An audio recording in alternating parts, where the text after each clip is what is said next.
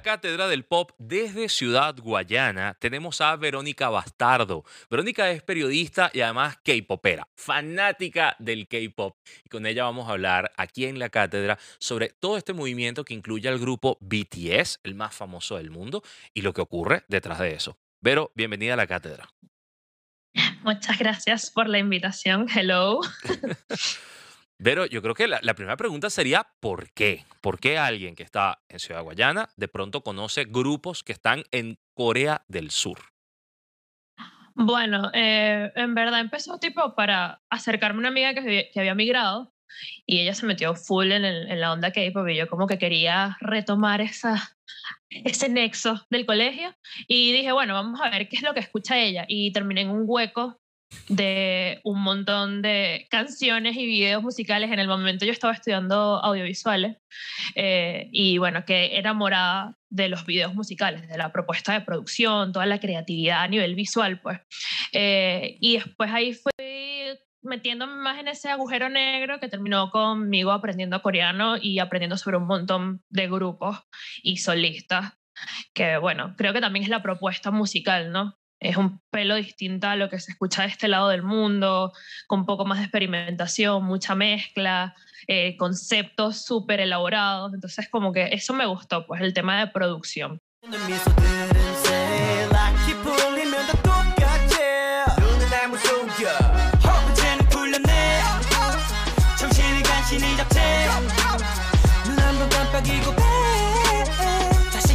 El pop que conocemos en América y en Europa occidental tiene que ver, por ejemplo, con una maquinaria industrial que toma artistas, letristas, arreglistas y con eso ensambla un producto que muestra, vende y funciona.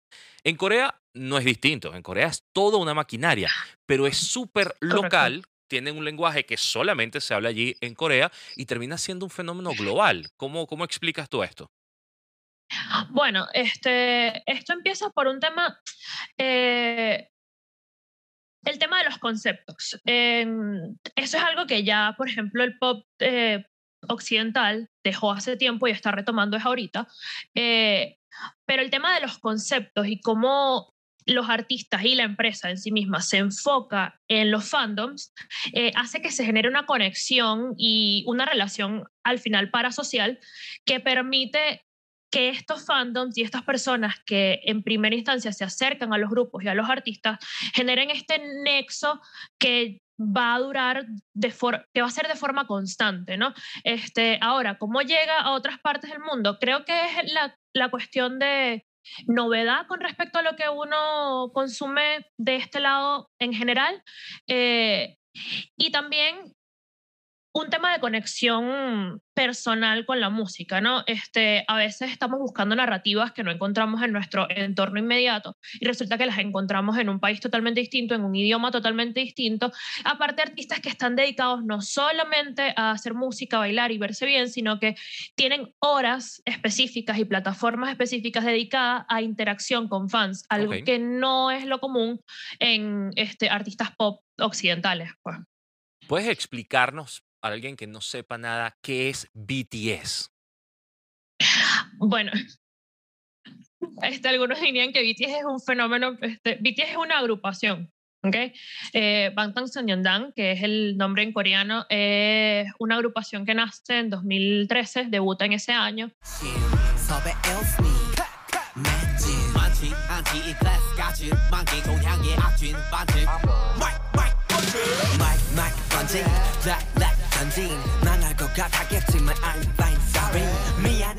Como muchos artistas underdog, empieza en una empresa pequeña y termina con esta súper eh, fama e impacto global. Eh, ¿Qué sucede con ellos? Que esta, esta industria en Corea ha sido mucho de status quo. ¿Ok? Tres empresas muy grandes como JYP, SM, YG, Entertainment, eh, que siempre eran las principales que producían eh, artistas, ¿no?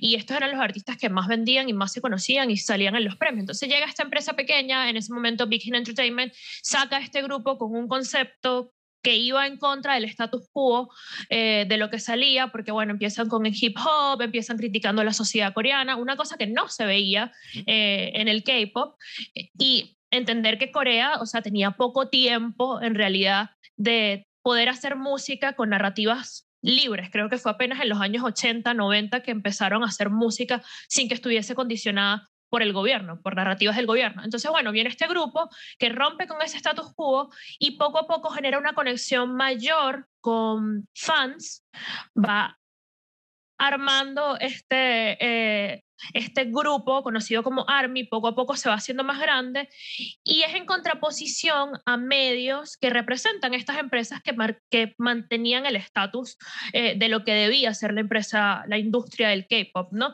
Entonces, bueno, obviamente tienes este grupo con unas narrativas eh, que conectan, tienes este fandom que cada vez se hace más grande y más fuerte, que hace contraposición a lo que se supone debería ser eh, la industria idol en Corea. Entonces, bueno, eso también comienza a migrar a otras latitudes y por eso también tenemos un fandom que es como que es el ARMY, que es tan outspoken, ¿ok? O sea, en temas sociales, en temas de injusticias en la industria y toda la cosa, siempre está también este fandom hablando y es también nutrido por las narrativas que vienen de sus canciones. Creo que por eso también es un tema de qué cuentan y cómo conectan. Vamos a poner esto en contexto, Vero. Se supone entonces que las fanáticas de BTS, en su mayoría mujeres, son parte de este army grande, global, que se mueve no solamente como gente que sigue al grupo, sino que además sigue causas sociales. Los, he visto hacer campañas globales a favor y en contra de montones de cosas, además justas, pero con un discurso público, una cosa que, quizás en otros países le dirían a los artistas, no te metas en política o no te pongas a discutir estos temas.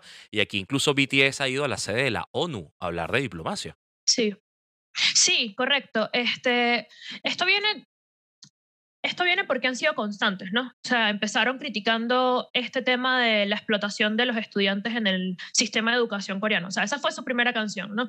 Este, entonces, bueno, ya ahí tienes como una base firme de lo que podrían ser las narrativas a futuro y fueron evolucionando a temas de salud mental, eh, amor propio y tal. Y esto obviamente se traduce en personas que conectan con esas narrativas y les dan sus propias interpretaciones y lo llevan a su vida. Entonces, no es que la agrupación dice, ay, qué injusto esto, peleen por esto. No, es que ya es una cosa naturalizada en el fandom que alimentado por estas narrativas y por el mismo sentido de comunidad que tenemos, nos, nos sentimos parte de algo más grande que va más allá de nuestros países este, y podemos como eh, expresar cuando sentimos que algo es injusto o algo es justo. En el 2020 pasó todo el tema de Black Lives Matter en Estados Unidos y bueno, eh, BTS fue uno de los artistas que habló al respecto, o sea, que dio un mensaje al respecto, por más que sea una agrupación que ha tomado el hip hop como bandera, entonces por respeto también, eh, y donaron, ¿no? Donaron un millón de dólares. ¿Qué hizo el, fandom? Eh, vamos a match the million. En 24 horas el fandom se organizó para recaudar ese millón de dólares y donarlo también a, la, a causas a favor de eh, ONG en contra del racismo y toda esta cosa. Entonces, no es solamente un fandom global, también es un fandom sumamente organizado, que tiene micro fansites que se dedican algunos a recaudación para cosas sociales, algunos a este, nada más para información musical de la agrupación, traductoras eh, de coreano a inglés y de coreano a español, eh, escuelas de coreano, eh, publicaciones originales de arte, de, o sea, investigadoras, o sea, esto se convirtió más en una comunidad que con BTS como excusa produce otras cosas. Pero vamos a hacer una pausa en la cátedra para mostrar la sección de clásicos y ya volvemos.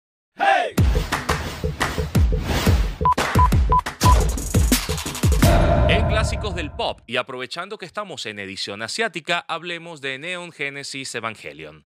Una serie animada de 1995 que pudo ver su final en una película apenas en el año 2021, después de muchos años y crisis existenciales de su autor Hideaki Anno. ¿Vivirás el resto de tu vida redigiriendo tus contados recuerdos agradables? Me basta creer en lo que dicen. Con eso puedo vivir. Aunque sepas que te estás engañando. Todos lo hacen. Es la forma de sobrevivir. El universo de Evangelion es complejo y ha confundido a miles de fanáticos por décadas, pero en resumen se trata de una serie de 26 capítulos y 8 películas. No todas tan novedosas porque algunas se tratan de resúmenes de la serie o finales alternativos, pero los fanáticos aman seguirlas y citarlas. La historia se ubica en un ficticio Japón del año 2015 y un grupo de robots debe pelear contra los ángeles que vienen a destruir la Tierra.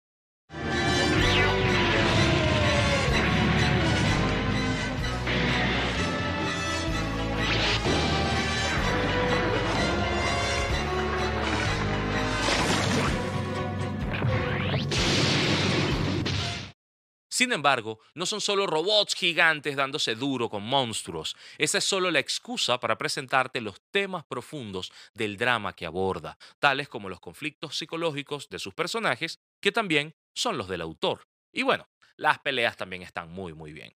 Se discute sobre el futuro de la humanidad y cómo salvarla. Sin embargo, nuestro protagonista Shinji Ikari debe resolver muchas de sus dudas existenciales y también su depresión antes de todo eso solo que él lo hace desde un robot gigante y nosotros lo hacemos en terapia. Y eso que los psicólogos dicen que no hay que compararse con nadie, pero hacerlo desde un robot gigante suena mucho más divertido. Échenle un ojo porque es todo un clásico que curiosamente se hace cada día más moderno. ¡Hey! Estamos de vuelta en la Cátedra del Pop. Está con nosotros Verónica Bastardo, quien desde Ciudad Guayana nos está hablando de K-Pop, BTS. Y ahora entra la pregunta, ¿cuándo y cómo aprendiste coreano tú? yo empecé a aprender coreano en el 2018.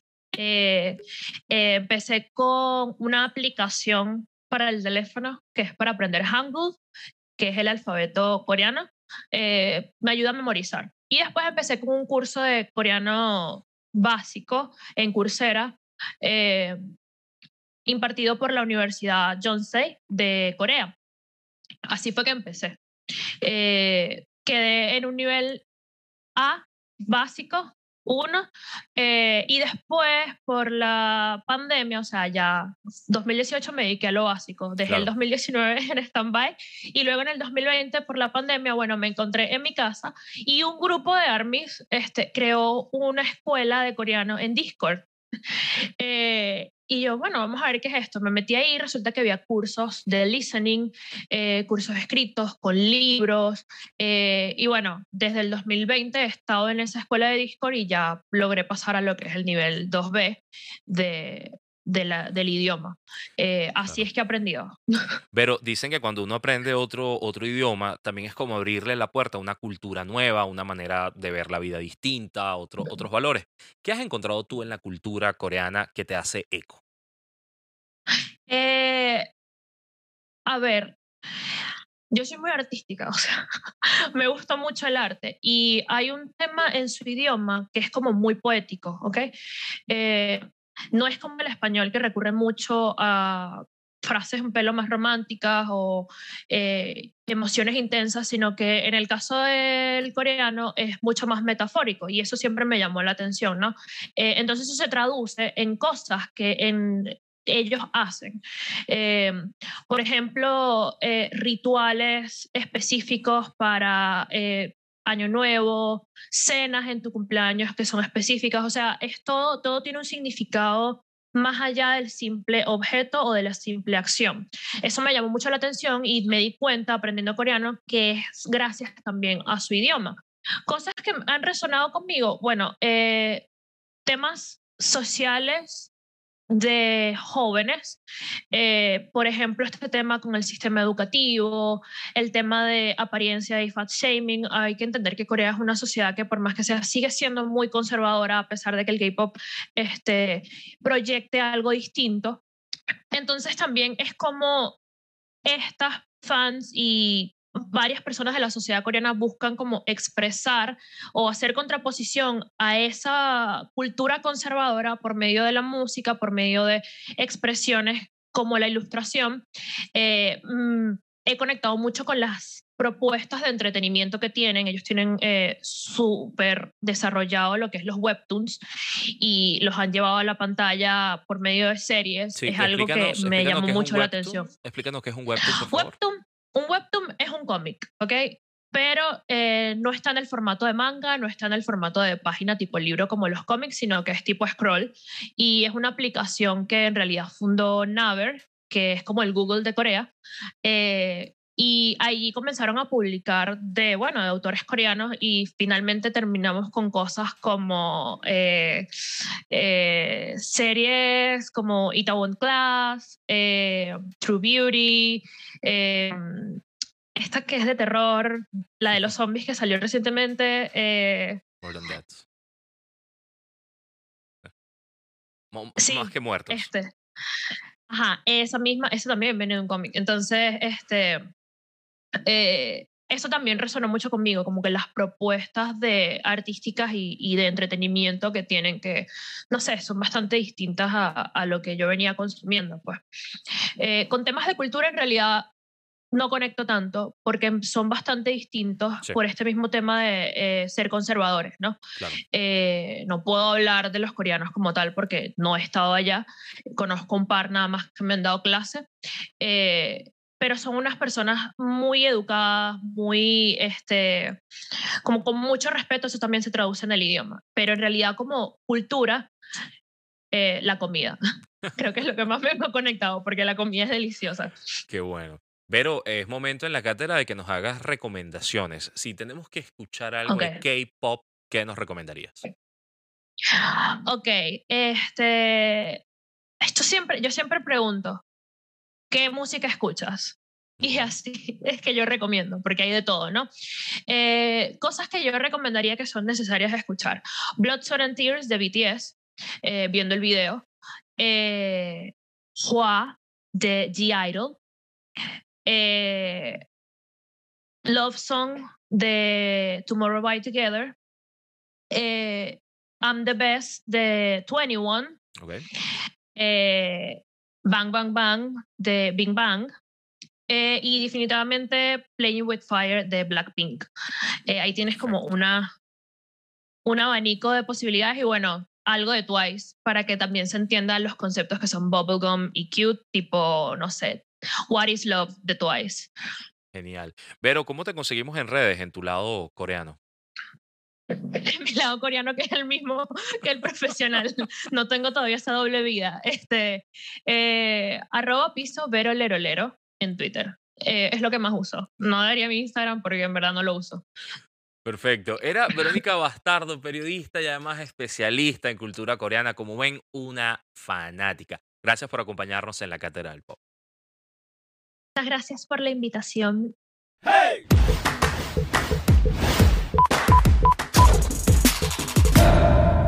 En Futuro Binario hablemos de algo que marca tendencia. Cómo vestimos y a qué llamamos ropa digital. En muchos videojuegos se usan skins, que son accesorios y trajes que puedes usar para identificarte y diferenciarte de los demás personajes. Es una paradoja porque cuando un traje está de moda, por ejemplo en Fortnite, miles lo utilizan. Es como lo que pasó con los zapatos fila blancos. Las chamas pensaron que era algo único e innovador hasta que fueron a una reunión y vieron que todas tenían los mismos zapatos. Es como el fast fashion de las tiendas de moda, pero en esta ocasión está en tu pantalla. Hay muchos modelos económicos basados en esas transacciones que pueden ser poca cosa para un usuario, pero multiplicado por millones son una mina de oro y no necesariamente de Minecraft.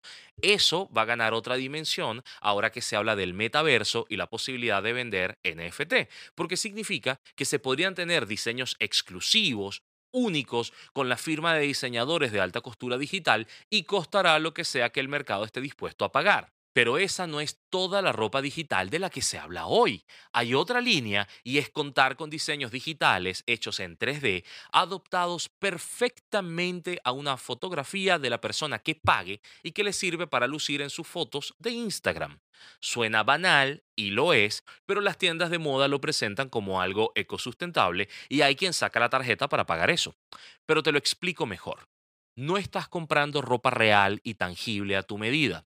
Tampoco le estás comprando ropa a tu avatar en un videojuego. No, no, no. Se trata de comprarte ropa diseñada para que la montes en tu perfil de redes sociales adaptada a tus proporciones. Imagínate, no tienes que probarte ropa para tu Instagram o tu TikTok. Ahora el postureo llega a que tu ropa sea puro Photoshop. Y esta noticia solo pone triste a los influencers que quieren cuadrar ropa a punta de intercambios con stories, ya que ahora le van a dar franelas, pero solo para las fotos. Y eso fue todo por este episodio en la Cátedra del Pop. Recuerden las recomendaciones de esta semana. Sandman, Coraline y Good Omens de Neil Gaiman. Recuerda unirte a nuestra comunidad en arroba cátedra pop en Instagram y en Twitter. Allí encontrarás todas las recomendaciones que hacemos acá y la versión indonesia de Naruto Shippuden.